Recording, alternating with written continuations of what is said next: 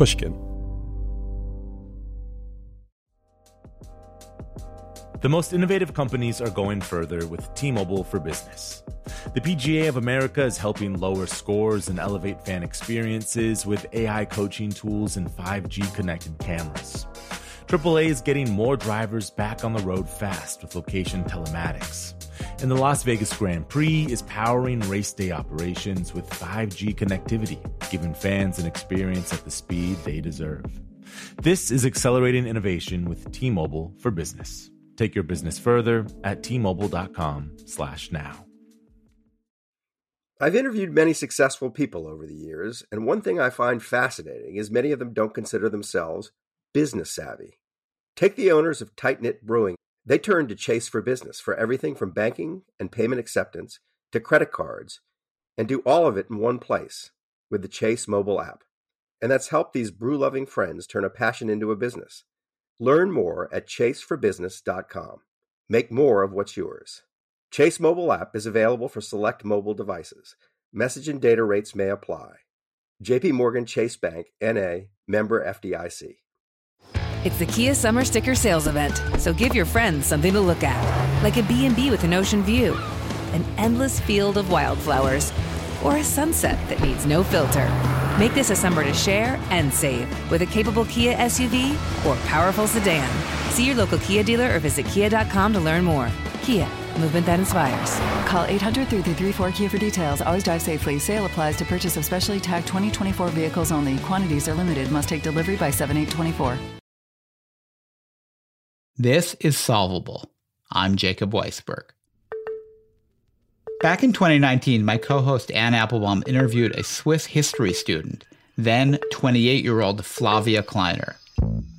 My solvable is to build a political home for people who want to defend our liberal order against right wing populists, as well in Switzerland as well as in other countries. Populists tend to frame politics as a battle between the virtuous ordinary masses and the corrupt elite. They demand that the will of the people should always win. And that sounds pretty reasonable, but in reality, many populist movements have actually targeted the poor, immigrants, women, religious minorities, and others to create an us against them dynamic. Those divisions can make it harder to unify around local, national, and global goals like fighting poverty and disease and banding together to face our climate crisis. Does this all feel uncomfortably familiar and close to home? I wish I could say that populism had decreased around the world since our interview with Kleiner first aired last year, but it's the opposite. Listening again, I was struck by just how encouraging it is to hear about Kleiner's winning strategies. Flavia Kleiner is the co founder of Operation Libero. And just last month, her organization helped defeat yet another populist xenophobic referendum. Kleiner's insights and optimism feel especially meaningful as we approach our own divisive national elections here in the United States. Here's her conversation with my co host, Anne Applebaum. You, a few years ago, identified what you felt to be a very deep problem in your country. Um, can you describe what it is and how did you first recognize it? So actually, it goes back to, well, my date of birth nearly. It was uh, 92. Uh, there was a vote on Switzerland joining or not joining the European Commercial Area or Economic, the European Economic Area, the EEA, and the Swiss refused that. And that was actually the starting point of um, incredible career of a party called uh, the Swiss People's Party here, uh, which is which happened to turn from a really conservative party into a rather right-wing populist party as well. And uh, Christoph Blocher, he is the leader, the the well-known like personality of this party. There's a saying that he has tailor-made suits, but which actually don't really fit on the shoulder. So he would pretend to be one of you know the people, but actually he's a billionaire. He's super rich, one of the richest people in Switzerland. He runs this party and he finances this party mostly. And so that was basically the, the start of this career of the party. So, the problem you identified is the problem of Swiss populism.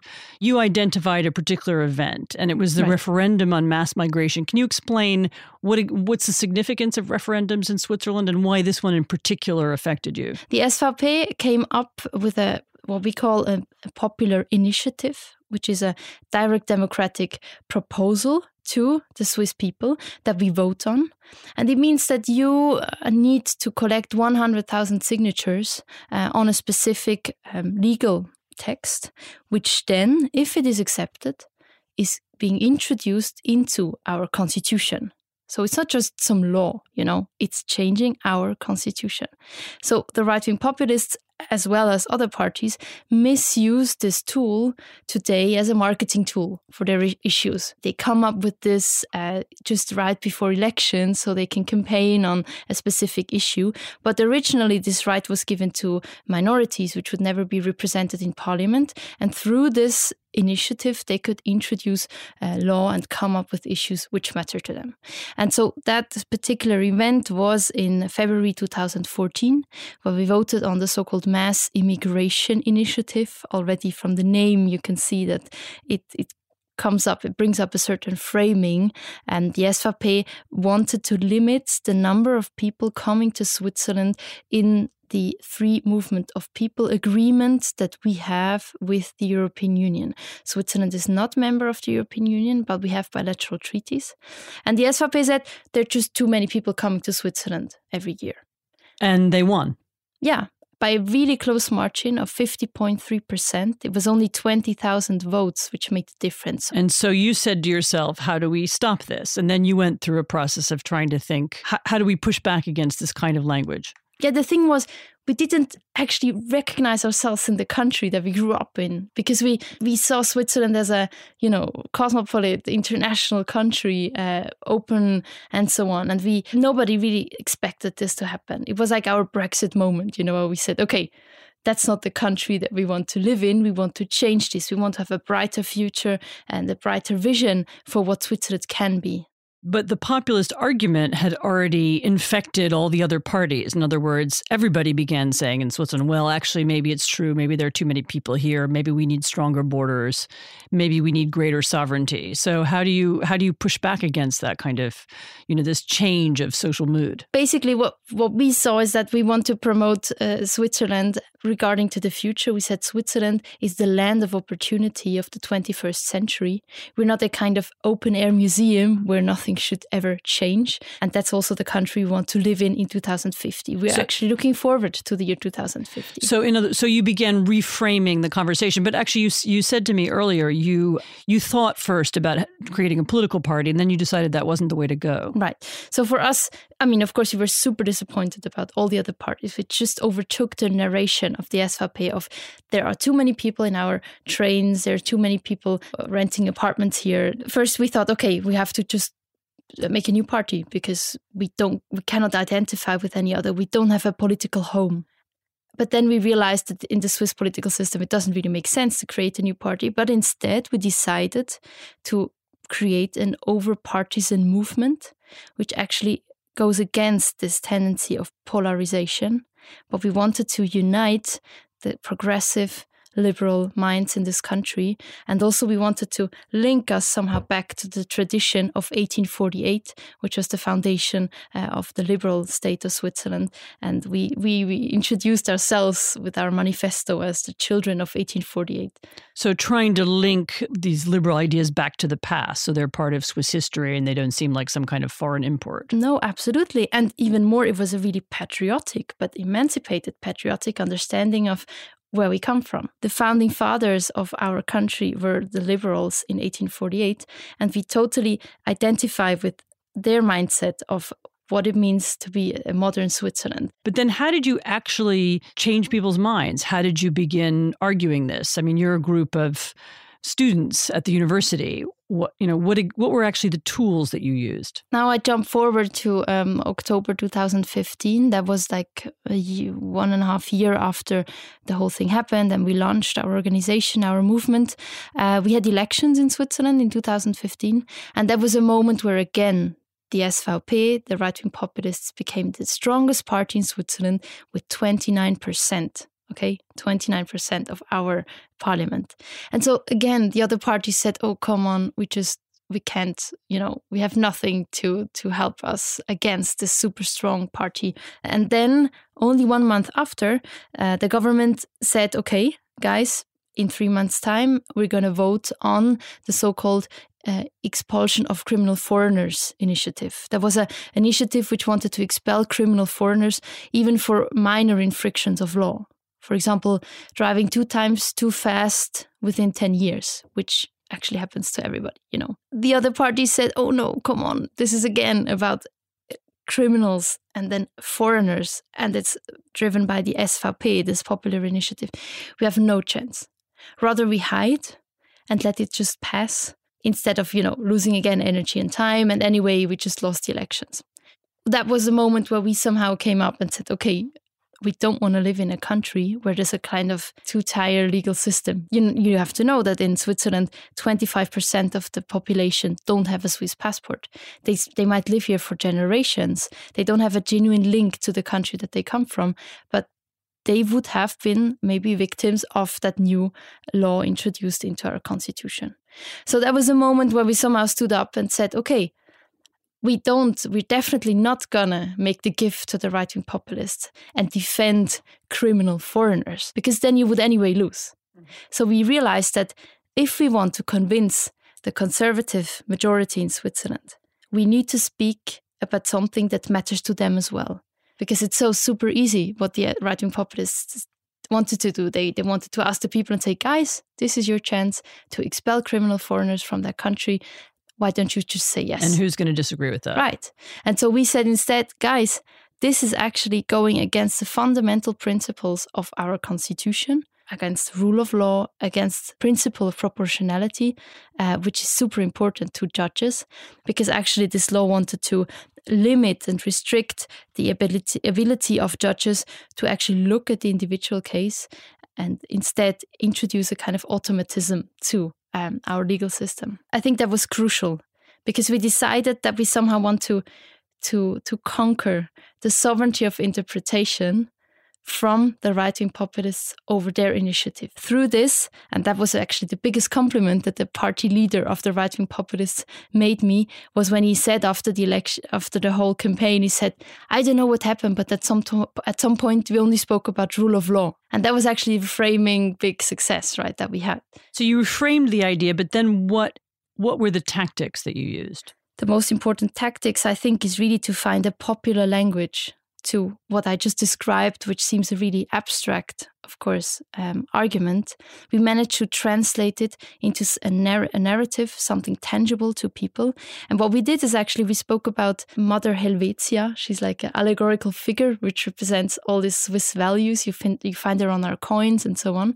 And the Swiss refer to her. She's the emancipated figure which represents um, the values of 1848, so the liberal institutions. And we said she would be smashed by what we like translated as a metaphor at this initiative. She would be smashed by a wrecking ball. This statue of Mother Helvetia would be wrecked by. And you and you did memes of that. Yeah, exactly, and the video and so on. Afterwards, that's a special group or entity of volunteers we have. They're called online warriors. Uh, they basically are really active on social media and they're basically fighting back trolls and like fake news which are spread online. They actually go there and engage the trolls into a debate and they do it under their personal private account as citizens online. With their real names. Right. They debate there and what we see actually and that's the fantastic effect of it that we can actually change uh, debates online and that we can affect also the level of you know factfulness and so on. So that's a really that's a really important change that we can see.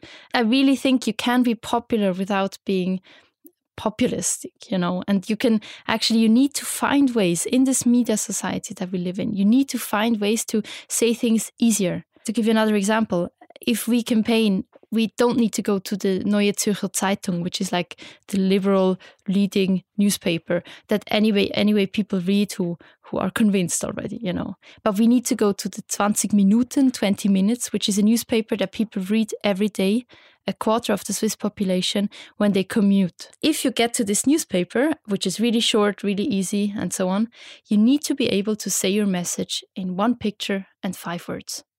That's all you get. One picture, five words. Can you give me an example of a campaign that you won? Because you've now won several campaigns, several referendum campaigns. Right. So the one I was mentioning about the expulsion of criminal foreigners, that was really unexpected because we turned from 66% in the first polls who were in favor of uh, this initiative, we turned it into 60% refusing it. And that was a super important moment in Switzerland. I remember that day uh, after the, the vote when I walked through Swiss streets and you could really feel how people felt relieved that that was for the first time that the 70% that don't vote SVP and that didn't vote SVP four months before in the elections, that they realized that they're actually the big majority, right? that even though the right wing populists managed to dominate the public discourse for years with their initiatives, with their propaganda, I must say, by setting the themes that all the other parties need to discuss about because they're just the richest party and because they're the, the best organized party, we must say, and because they are the ones who know how to communicate in media society, all of a sudden there was someone who could counter this. And we felt that we are the 70%. And that was such an important moment in Switzerland where we managed to to break this sovereignty of interpretation over what Switzerland is and what Switzerland could be. Is there a longer term goal? Is that right now you're fighting referendum by referendum, but what happens next? So definitely that's only the first step. You know, we that's important to know about Switzerland. When you win referendas, then you gain street credibility. You're the one who manages to convince the majority of the Swiss. And so through this you gain a certain importance in the public discourse. But of course, there we still didn't actually affect elections because that's where laws are made in the parliament. That's where we see that we still need to improve our influence so that because by now we only always get in in the last possible moment you know to somehow prevent switzerland from accepting some uh, initiative. But what we actually want is to go over from this reactive mode into a more active mode. It comes down to this one thing that I would say how do we manage that people see the real need of institutions that guarantee their freedom? How do we make sure that hope is an emotion just as strong as fear because that's what i see is the biggest problem these days that of course fear is a super powerful tool but what we need and that's that was always a challenge to liberals the future is unknown. So how can we promise a vision or like a, a future where people understand what where they want to go to where they feel at home? Because that was always you know part of the emancipational process that there was something tangible close by something which seemed to be an improvement of the actual situation. And in a globalized world now, where many values seem under pressure, I see that people aren't that sure whether the future will be brighter or will be more positive than it is today. And that's that's what I mean also by the, the, the mood or like the atmosphere that I want to touch or to change here in Switzerland. That people somehow are confident about the future bringing them a better life, that they're looking forward to the year 2050 where they want to live with their families and, and good jobs in this country. How can this model help others. Um, I, you know, you've you've created a movement inside Switzerland. It's got it deals with a very specific form of Swiss politics, namely these referenda that you have periodically, and you've you've organized yourself around these referenda. But do you think there's a way that your way of thinking and your way of operating could work in other places? I think. I mean, if I look back on how we started, and you know, we were total amateurs. We had no clue about what we were actually doing, right? But there was this this passion this will of we want to tackle that problem. And that's really a question of you know what's your attitude you know? And here i maybe i always say you need this kind of reality distortion field of i don't know if you're fans of star trek but there's la menagerie i mean imagine the svp was the strongest party in our country. That's not as it is in other countries these days oftentimes. They are still smaller maybe even more right-wing populist parties okay but in Switzerland, they're the dominant force for the 25 years that I grew up in. You know, I have no, I, I don't know any other system. I don't even find it brave, but we just had to imagine a different system. You need to believe in, in what you do and where you want to go. And this doesn't mean that you have to believe in your own propaganda. That's the worst you can do. But you need to be really convinced by where you want to go. And that brings me back to this vision that you need for your country, where you want to go to. And I think that's really what we're lacking of in many countries that political leaders don't really provide a vision where people feel that they can feel at home there. So there's a there's a kind of template. You know, this is what you do. Could you could you name five things that people wanting to create a similar kind of movement should do? What I find interesting is to think about likely and unlikely allies. You know, who is out there? Who do you know? Whom do you don't know? And with whom could you collaborate in this mission? You know, that's a, a maybe an interesting strategic. So thing. including allies, for example, conservative allies. Yeah, exactly. Because you know, you might be surprising to some people, but get out there, talk to people, get a common understanding about what really matters to you. And that, when I mean what really matters to you, I also want to stress the difference between civil society organizations and their possibility to to actually stress what unites us. You know, not as much as parties. Parties have to stress what divides us, right, uh, for their political means civil society organization, we can actually stress what unites us, what kind of values we want to strengthen in our society, and how we want to build a closer um, society in a way less polarized. About the more like the tactical side of it, mm-hmm. I would really, of course, recommend to to work with very modern tools, but also more traditional tools.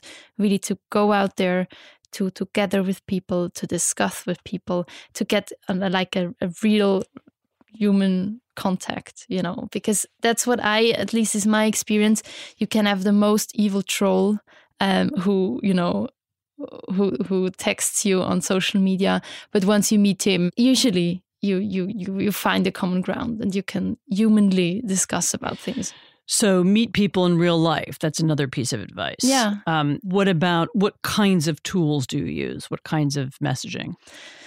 So of course, I mean, you always go with the newest trends. So if you if it is Instagram, it's Instagram. If it's Twitter, it's Twitter. And you can. The most important is that you somehow manage to translate your complex message, maybe your argument, into an understandable message so people can actually take it. And I'm not saying this because I think people are stupid. We have to do the work. We need to approach them and to to explain it, you know. So that's at and to explain attitude. it in a in a in a fast and easy way, yeah. in the ways that people find most accessible. So yeah, and maybe, whatever it is, commuter tabloids right. or or internet memes, and maybe even a, a fun way, right? You mentioned the memes, uh, the short videos, something which is fun that people love to look. I mean, people love to look cat videos, so uh, and they are only twenty seconds long. So we, you know, that's so you made cat videos. Uh, we already worked with cat videos, yes.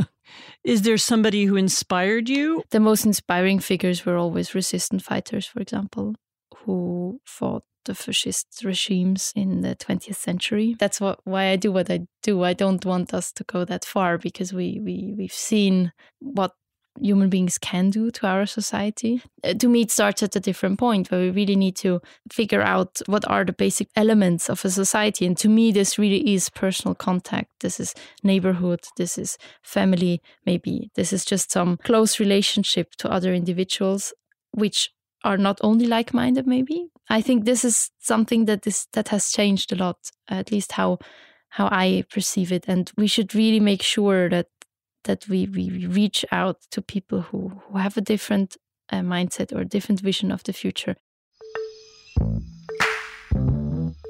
Flavia Kleiner is the co founder of Operation Libero, an organization that promotes liberal patriotism and fights populism in Switzerland. Next week, Solvable is taking the week off. We're going to be focused on voting.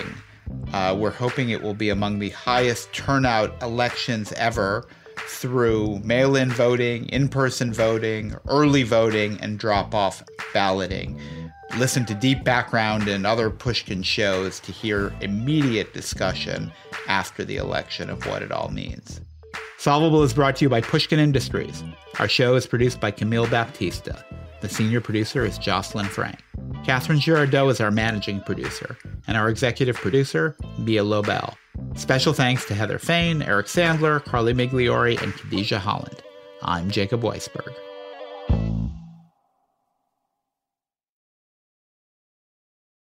The tradition of breaking tradition continues with the return of the unconventional awards from T Mobile for Business at Mobile World Congress.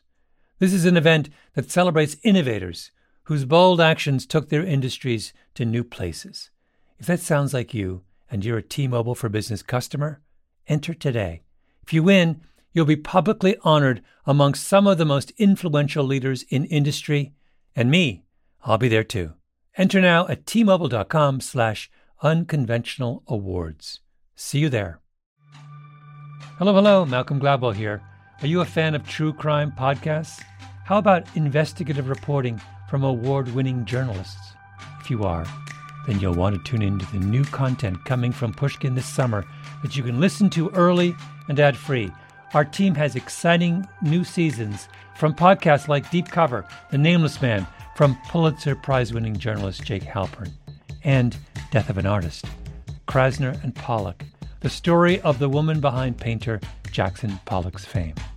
Plus, a new season of Lost Hills, Dark Canyon, which investigates the dark side of Malibu, California, and a brand new show coming in July called Where's Dia?